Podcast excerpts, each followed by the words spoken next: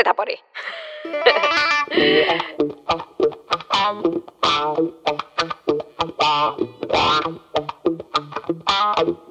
Setapodi.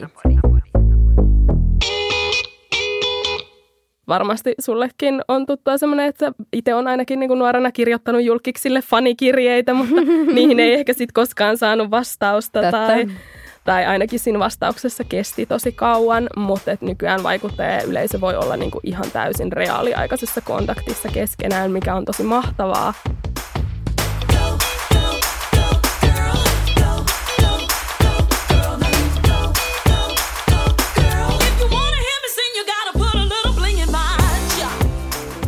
Moi! Tervetuloa kuuntelemaan Zetapodia. Mun nimi on Anni Lintula ja mä vedän A-lehdissä nuorten medioiden liiketoimintaa.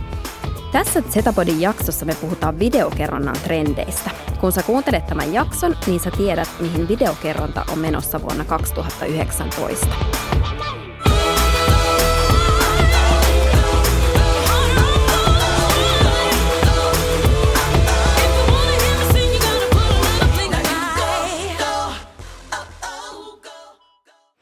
Täällä studiossa mulla on tänään vieraana Demin sometuottaja Essi Rundgren. Tervetuloa Essi. Kiitos, ihan mahtavaa olla täällä. Mahtavaa saada kollega tänne studioon. Sä oot tullut just viime yönä Vitkonista Lontoosta. Vitkonhan on yksi maailman tunnetuimpia online-videon suurtapahtumia. Mitäs Vitkonissa puhuttiin tänä vuonna? VidConissa puhuttiin tänä vuonna aika paljon videoiden optimoinnista, sellaisesta niin kuin, aika paljon oli semmoista teknistä näkökulmaa, puhuttiin asiasanoista ja kuinka hieno säätää thumbnaileja niin, että, että voi houkutella lisää katsojia. Tällaista puhetta oli paljon. Sen lisäksi puhuttiin paljon sisällöntuottajien mielenterveydestä ja siitä, miten some vaikuttaa, varsinkin tämmöinen sometyö vaikuttaa sit tekijöiden mielenterveyteen. Ja sitten oli jonkin verran puhetta myös tällaisesta niin sometuotannon vastuullisuudesta, yritysten vastuullisuudesta ja sitten niin inklusiivisuudesta, että miten video tarjoaa mahdollisuuden ihan kaikille päästä ääneen. Kuulostaa tosi kiinnostavilta teemoilta ja semmoisilta teemoilta, joista me varmaan tänään puhutaan ja kuullaan tässä lähetyksessäkin vielä lisää. Hei, videohan tällä hetkellä dominoi tosi vahvasti sosiaalisen median kenttää ja videoiden katselusta on tullut somessa arkipäivää. Ja itse asiassa on ennustettu, että tämän vuoden loppuun mennessä jopa 74 prosenttia kaikesta internetin liikenteestä olisi video, eli tosi iso trendi kyseessä. Kyllä, se pitää ihan paikkaansa, että nettiin ladataan tällä hetkellä noin 400 tuntia videosisältöä joka ikinen minuutti. Että se on aika järjetön määrä videota. Se on ihan mieletön määrä ja iso osahan tästä niin kuin videon kulutuksen kasvusta tulee sosiaalisen median kautta ja se niin kuin sosiaalisen median ö, videokerronta määrittää paljon sitä, että mihin videokerronta on menossa. Ö, yksi tämän vuoden jättihiteistä on ö, varmasti jo muutamankin vuoden pinnalla olleet vertikaalivideot, eli tämmöiset koko ruudun täyttävät pystyvideot. Snapchatissa oli ensimmäisen tämä ominaisuus, jossa videoita pysty postaamaan sinne sinne pystymuodossa ja sen jälkeen ää, Facebook ja Instagram. Insta Stories Insta Stories varmaan, joo. joo, kopioi suoraan tämän ominaisuuden ja sen myötä tämä ominaisuus on tullut melkein kaikkiin palveluihin käyttöön. Viimeisimpänä YouTube Storiesiin. Viimeisimpänä YouTube Storiesiin. Millä tavalla se YouTube Stories muuten toimii? Kerro vähän siitä lisää. Me ollaan ihan vasta muutaman kerran ehditty Demissä sitä kokeilla. Se on hyvin samanlainen kuin Instagram Stories, lähtien siitä, että, että kaikki työkalut on samoissa paikoissa ja se käyttöliittymä on ihan tismalleen saman näköinen. Se, mitä se tuo vähän uutta lisää Instastoriesiin, on se, että siellä pystyy vähän paremmin editoimaan sitä videoa, sitä pystyy leikkaamaan vielä sen nauhoittamisen jälkeen. Ja sitten Suomessahan ei Instagram ei tarjoa tätä music-tarraa, eli ei pysty lisäämään musiikkia siihen, mutta YouTube Storiesissa sellainen mahdollisuus on, että voi joko YouTuben kirjastosta tai sitten ihan omasta laitteesta ladata Storiesin musiikkia. Et siinä on muutama tämmöinen kiva lisäominaisuus. Joo. Oletko huomannut, että monet tubettajat olisivat ottanut jo tuota Storiesia käyttöön? Ulkomailla joo, Suomessa vielä vähän hitaammin, että mä oon nähnyt ihan muutamia videoita vasta, tai noita stories-videoita joo. suomalaisilta tubettajilta. Joo, tosi kiinnostavaa nähdä, että miten se lähtee kehittymään. Ja musta on itse asiassa kiinnostavaa myös se, että kun nämä stories-videot on ö, oikeastaan kaikissa näissä sosiaalisen median palveluissa tämmöisiä niin kuin lyhyitä videomuotoja, niin sitten toisaalta niin kuin tämän trendin rinnalle on tullut sitten taas myös pitkä somevideo. Ja tätä kehitystä ehkä niin kuin liidaa Instagram TV, joka julkaistiin ää, muistaakseni viime heinä tai viime elokuussa viime vuonna. Siinä taas on nimenomaan pointtina se, että sä voit katsoa pitkiä videoita ja sä voit ladata niin kuin jopa tunnin mittaista videoa sinne IGTV. Mitä mieltä sä oot, että miten toi IGTV on lähtenyt käyntiin Suomessa? No ihan hirveästihän se ei ole vielä, niin kuin, ei voi sanoa, että se olisi mitenkään räjähtänyt tai sillä tavalla ottanut älyttömästi tulta alleen, mutta kovasti Instagram sitä kyllä niin kuin ajaa. Että mitä tuolla Vitkonissakin oli Instagramin Partner Solutions Manager, Kevin Kilpatrick puhumassa, niin hän puhui siitä, että, että Instagram TVssä toimii parhaiten sellaiset niin trailerit ja sitten sellaiset viikoittaiset jaksot. Joo. Ja sitten, että Instagram tuo niin kuin uusia tai on jo tuonut uusia mahdollisuuksia niin kuin mainostaa tai puffata näitä TV-jaksoja etukäteen. Eli sä voit tehdä sellaisen trailerin Insta-feediin, eli silloin se nappaa siitä semmoiset ensimmäiset 15 sekuntia siihen feedipostaukseen. Ja sitten yeah. Instagram Storiesiin on tuotu sellainen mahdollisuus, että voi linkata siihen IGTV-videoon, mm. mikä on sitten käytettävissä kaikille, kun tähän asti kaikki linkit on ollut vain yli 10 000 seuraajan tileille. Eli yeah. se on tällainen niin kuin selvästi uusi uudistus, millä yritetään ajaa sitä, että, että ihmiset siirtyisivät käyttämään myös sitä IGTVtä. Kyllä mä oon huomannut, että jotkut isommat tubettajatkin on ottanut sitä käyttöön. Esimerkiksi Pernilla Pöckerman on tehnyt siellä tämmöisiä niin kuin jumppavideo tyyppisiä sisältöjä, mihin se sopii tosi hyvin. Joo, kyllä, mutta enimmäkseen nimenomaan vaikuttajat on Joo. tehnyt niitä IGTV-jaksoja. Että mä ehkä odotan mielenkiinnolla sitä, että missä vaiheessa myös ihan niin sanotusti tavikset mm. alkaa tehdä niitä IGTV-ohjelmia. Totta.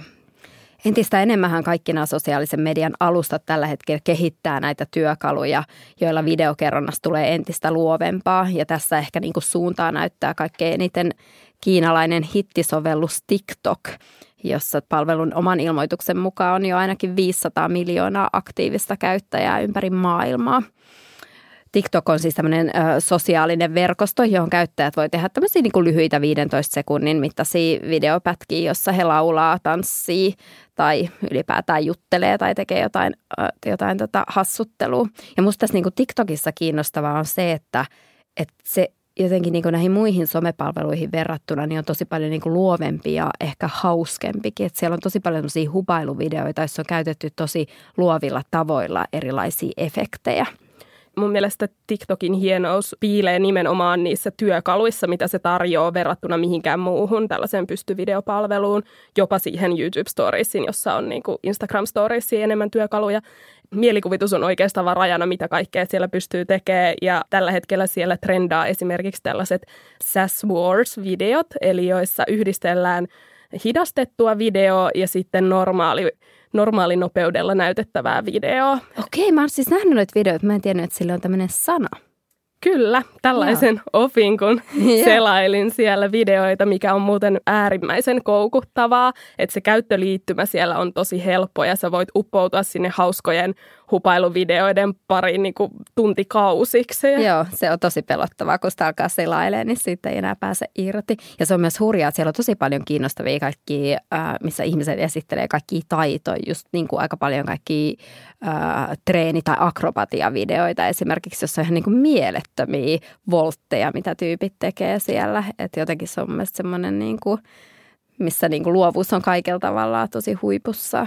Itse asiassa tuolla Vidconissakin oli puhetta siitä, että TikTokissa on tällä hetkellä internetin kaikista luovimmat tyypit, että siellä voi päästää oman luovuutensa valloilleen. Ja, ja pääasiassahan TikTokia käyttää nuoret. Ja niin kuin me ollaan täällä Zetapodissa aiemmin opittu, että, että Zetat on sellainen niin kuin luomissukupolvi, että siinä missä mulle milleniaalina on tosi tyypillistä tykätä ja jakaa mm. toisten tuottamia sisältöjä, niin Zetat haluaa ehdottomasti itse tuottaa sitä sisältöä omilla ehdoillaan ja siihen TikTok vastaa tosi hyvin siihen tarpeeseen. Kyllä, ja nimenomaan se, että miten aktiivisesti ne haluaa nimenomaan niin kuin itse kehittyä myös siinä ja niin kuin kokeilla ja aika sille ennakkoluulottomastikin lähtee kokeilemaan kaikki eri niitä työkaluja, niin se on tosi mieletöntä.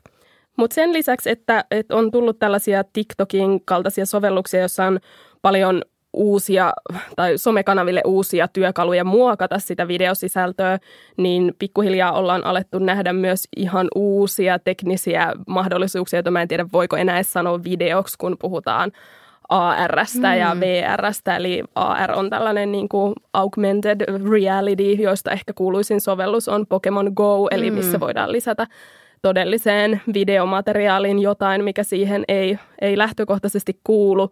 Ja sitten taas VR, eli niin kuin virtuaalitodellisuus, joka on ihan täysin kokonaan luotu ympäristö, jossa voisit liikkua lasit päässä.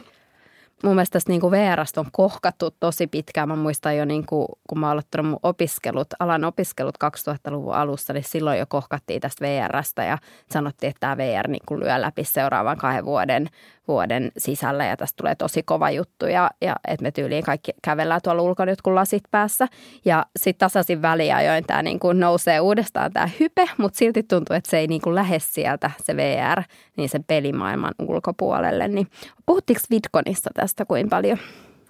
Siellä oli pari puheenvuoroa tästä aiheesta ja mulla on ihan sama kokemus itse asiassa kuin sulla, että musta tuntuu, että VR on tosi pitkään ollut semmoinen bubbling under, Joo. että sitä vähän odotetaan, että koska, koska se lyö läpi ja koska siitä tulee valtavirtaa, mutta mä luulen, että siinä isoin ongelma on se, että ne lasit on vielä tosi kalliita ja ne ei ole kauheasti kuluttajille välttämättä niin kuin saatavilla. Ja toisekseen se, että, että koska se käyttöliittymä on totta kai sitten heti paljon hankalampi kuin vaikka puhelin, niin se, että sisällön täytyy olla kyllä niin kuin tosi timanttista, että saadaan ihminen laittaa ne VR-lasit päähän. Se käyttäjälle saatava hyöty, niin ehkä siinä niin kuin hyötynäkökulmasta siinä jää vielä vähän epäselväksi. Että niin kuin AR voi hyödyntää hyvin vaikka johonkin, kun sä oot sisustamassa kotiin ostamassa uutta sohvaa, niin sit sä voit testata sitä sohvaa sun olohuoneeseen sen ARn avulla, mutta se VRlle ei ehkä löydy niitä käyttötapoja niin helposti arjesta. Jäädään seuraamaan, että mitä sillä saralla tapahtuu. Zetapodi. Yksi trendi, mistä videokerrannan osalta kohkataan tosi paljon on live-striimaus. Ja tuntuu, että niin tuohon live-striimaukseen, että koko ajan puhutaan, että live-striimaus on nyt nousussa ja kaikki live-striimaus alustat on hirveän kuumia just nyt. Mutta toi on ehkä semmoinen trendi, mistä on itsekin vaikea saada kunnolla kiinni, että kun seuraa vaikka noita ää, nuorten ihailemia vaikuttajia, niin ei mun mielestä niistä kauhean moni kuitenkaan tee tällä hetkellä ihan semmoista niin kuin live-sisältöä. Mitä mieltä sä oot? No pelimaailmassahan striimit on tosi, mm. tosi, tosi iso juttu ja kyllä mä näen niillä myös tuolla niin kuin ihan perinteisten vloggareiden ja blokkareiden muiden vaikuttajien maailmassa niin kuin etenkin sellaisen niin kuin vuorovaikutuksellisen näkökulman, minkä takia ne ehkä vetoaa sitten sekä vaikuttajiin että että yleisöön, että koska sellaisessa niin kuin menestyvässä tubettamisessa on hyvin pitkälti kyse semmoista autenttisuudesta ja helposti lähestyttävyydestä ja siitä, että katsoja voi samaistua siihen tubettajaan, sen takia ne on niin suosittuja, niin se live-striimi ja tällaiset niin kuin Q&A, joissa, joissa katsoja voi osallistua kysyä liven aikana, niin ne tuo sitä tubettajaa mm. vielä entistä lähemmäs. Toi on ihan totta. Ja ehkä mulla tulee liikaa tästä live-striimauksesta mieleen aina periskooppi. Muistatko periskooppi? just ja just. just ja just. Ei sit montaa vuotta ole, kun kaikki, kaikki tota, oli periskoopissa, mutta se jotenkin, jotenkin sitten lässähti hirveän nopeasti. Periskoopissahan oli tosi isoja sellaisia niin kuin – miten se nyt sanoisi, turvallisuusongelmia tai sellaisia, että, että sitä käytettiin tosi ikäviin tarkoituksiin Joo. sitä sovellusta. Ja mä ehkä toivoisinkin, että alustat ottaisi vielä niin kuin enemmän koppia siitä, että tehtäisiin siitä livestä turvallista. Mm. Et esimerkiksi tuolla VidConissa tämä Instagramin partner manager puhui just siitä, että Instagramiin liveen on tullut tällainen kommenttien moderointityökalu ja okay. hän suositti vahvasti sitä käyttämään, että, että vaikuttaja kuitenkin livessä asettaa itsensä tosi alttiiksi kiusaamiselle, trollaamiselle – mutta sitten tällaisella niin kuin, työkalulla voidaan ehkä, ehkä niin kuin vähentää sitä ongelmaa ja sitten taas poistaa sitä kynnystä liven tekemisestä, jolloin se on kaikille osapuolille mukavampaa, kun voidaan olla vuorovaikutuksessa hyvässä hengessä ilman, että tarvii pelätä joutuvansa kiusatuksi live-lähetyksessä. Joo, toi on tosi kiinnostavaa. Noi live-lähetyksethän mahdollistaa vaikuttajalle ihan, ihan erilaisen suoran vuorovaikutuksen kohderyhmää ja sitten taas kohderyhmälle vaikuttajat. Varmasti sullekin on tuttua semmoinen, että itse on ainakin niin kuin nuorena kirjoittanut julkiksille fanikirjeitä, mutta niihin ei ehkä sitten koskaan saanut vastausta Tätä. tai tai ainakin siinä vastauksessa kesti tosi kauan, mutta et nykyään vaikuttaja ja yleisö voi olla niin kuin ihan täysin reaaliaikaisessa kontaktissa keskenään, mikä on tosi mahtavaa. Mutta samaan aikaan se voi olla sille vaikuttajalle myös tosi tosi kuluttavaa. Ja Vitkonissa olikin tosi paljon puhetta vaikuttajien niin kuin mielenterveydestä ja siitä, millaisia ongelmia sometyön tekeminen aiheuttaa mielelle. Ja tällainen niin kuin jatkuva vuorovaikutus oli yksi iso asia, mikä siellä nousi esiin. Ja eräs, eräs tubettaja siellä mainitsikin sitten, että, että kun ihmisen aivoja ei vaan ole luotu siihen, mm. että sä oot satojen ihmisten kanssa päivittäin tekemisissä. Ja varsinkin jossain miitän tilaisuuksissa, niin sä joudut käymään niitä 30 sekunnin keskusteluja uudestaan, uudestaan, uudestaan. Ja etenkin, jos sä oot sellainen tubettaja, joka on puhunut vaikka mielenterveysaiheista tai jostain – muusta semmoisesta vähän niin sanotusti rankemmasta aiheesta, niin sitten ne keskustelut usein koskee tätä, niin se on, on tosi kuluttavaa kyllä vaikuttajille. Tubettajiltahan pyydetään tosi paljon myös apua niin kuin omiin, omiin elämän ongelmiin tai nimenomaan vaikka mielen, mielenterveysongelmiin. Ja tästä on itse asiassa puhunut meidän omalla Demin omalla tubettajan valtaa ja vastuuta käsittelevällä videolla kannattaa katsoa Demi-lehtikanavalta se video niin Sita Salminen ja Miklu, jotka on ihan tällaisia Suomen eturivin tubettajia. Ja he molemmat vähän puhu siitä, että, että joo, on omia kokemuksia ja voi ehkä jotain sanoa, mutta sitten sit ei kuitenkaan ole alan ammattilainen, mikä tekee siitä tosi hankalan siitä tilanteesta mikä on varmasti myös niin kuin omalle mielelle vähän raskasta, että sitten sä yrität parhaas auttaa toisia, jotka on hankalassa tilanteessa, mutta sulla ei ehkä kuitenkaan ole kaikkia eväitä siihen. Varmaan yksi asia, mikä on lisännyt myös sitä creator burnouttia ja tämmöistä niin kuin tubettajien ja vaikuttajien ää, väsymistä siinä työssään, niin on myös tuon kentän ammattimaistuminen. Eli että, että sut odotetaan entistä laadukkaampaa jälkeen ja entistä enemmän niin kuin paneutumista esimerkiksi johonkin niin kuin teknisiin yksityiskohtiin. Ja oikeastaan ne niin kuin, ää, tubettajatkin on ja vaikuttajat, ne alkaa olla tämmöisiä yhden hengen mainostoimistoja, jotka käsikirjoittaa videoita ja editoi videoita, kuvaa videoita, julkaisee videoita ja mark markkinoi niitä videoita. Eli siinä on niin kuin yhdellä ihmisellä tosi monta roolia ja se on vähän semmoinen niin 24-7 työ. Kyllä, ja sitten vielä sen tubettajan roolin lisäksi moni tubettaja alkaa nykyisin olla jo ihan tämmöinen perinteisen median tähti radiossa, televisiossa, jotka on tehnyt kirjoja. Että se paletti on niinku tosi laaja, mitä yksi ihminen hallitsee. Ja Lontoossa puhuttiin myös tosi paljon – YouTube-kanavan seosta ja thumbnailien twiikkaamisesta ja tosi sellaisista niin kuin pienistä yksityiskohdista, jotka on vielä niin kuin tosi sellaista advanced-tason asiaa, jota on sit ennen nimenomaan tällaiset niin kuin hakukoneoptimoinnin ammattilaiset tehnyt ja nyt yhtäkkiä sitten niin tubettajankin pitäisi hallita sellainen asia, niin se on varmasti kyllä tosi, tosi kuluttavaa. Ja samaan aikaan sun pitää hallita sitä tosi monessa eri kanavassa, että monilla vaikuttajilla, niin niillä on niin kuin siellä kanavapaletissa, siellä voi olla podcastit ja siellä voi olla ne tube-videot ja siellä voi olla Instagram ja äh, Snap ja TikTokki ja, ja sun pitäisi niin kuin jokaiseen kanavaan osata räätälöidä sitä sisältöä ja osata myös niin kuin optimoida eri tavalla eri kanaviin sitä.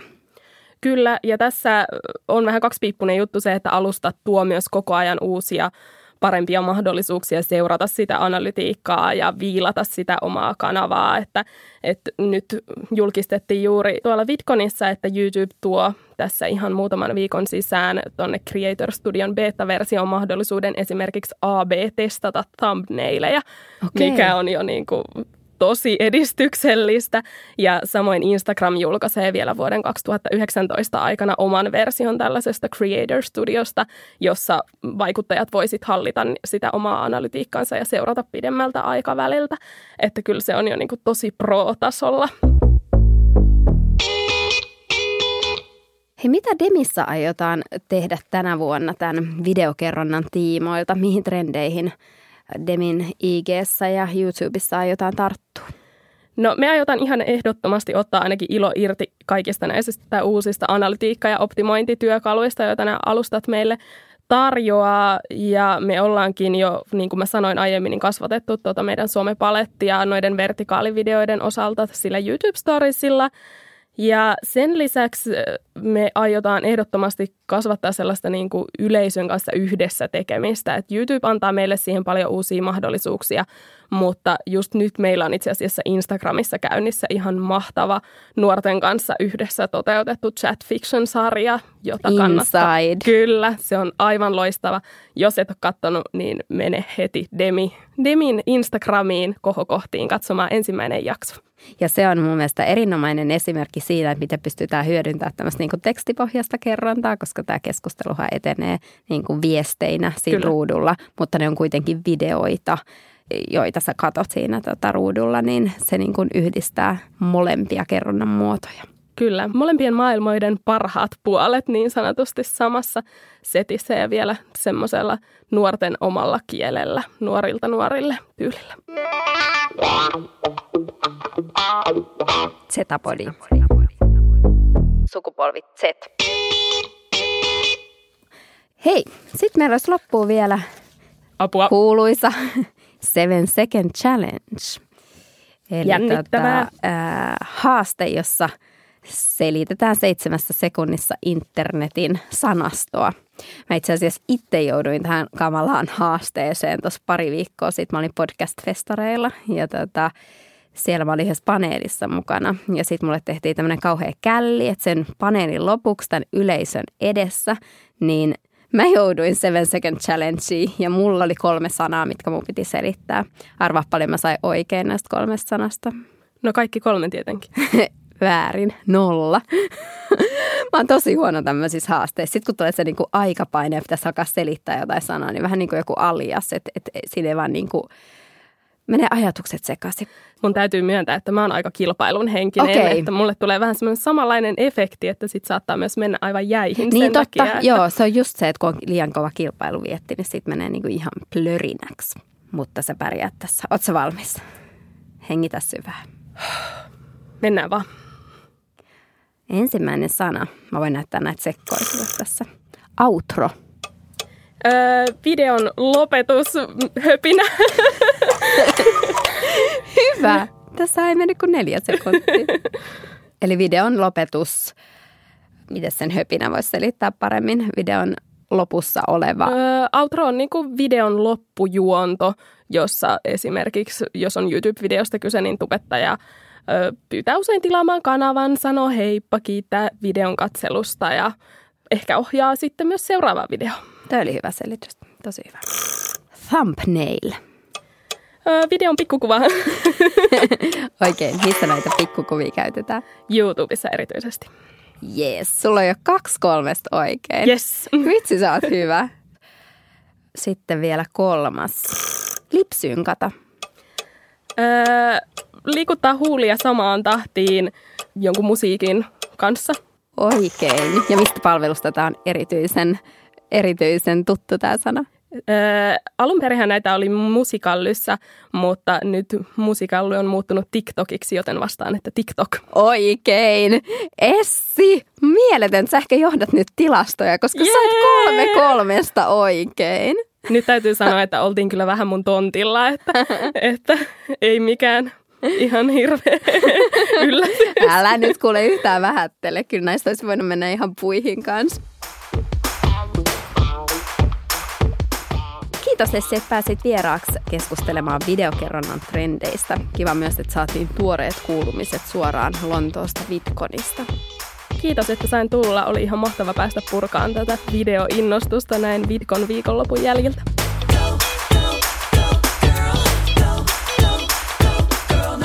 Zetapodi on A-lehtien podcast sukupolvesta Z. Kuuntelet Zetapodi, niin tiedät, miten maailma muuttuu nuorten mukana. Anna myös palautetta ja osallistu keskusteluun somessa hashtagillä Zetapodi.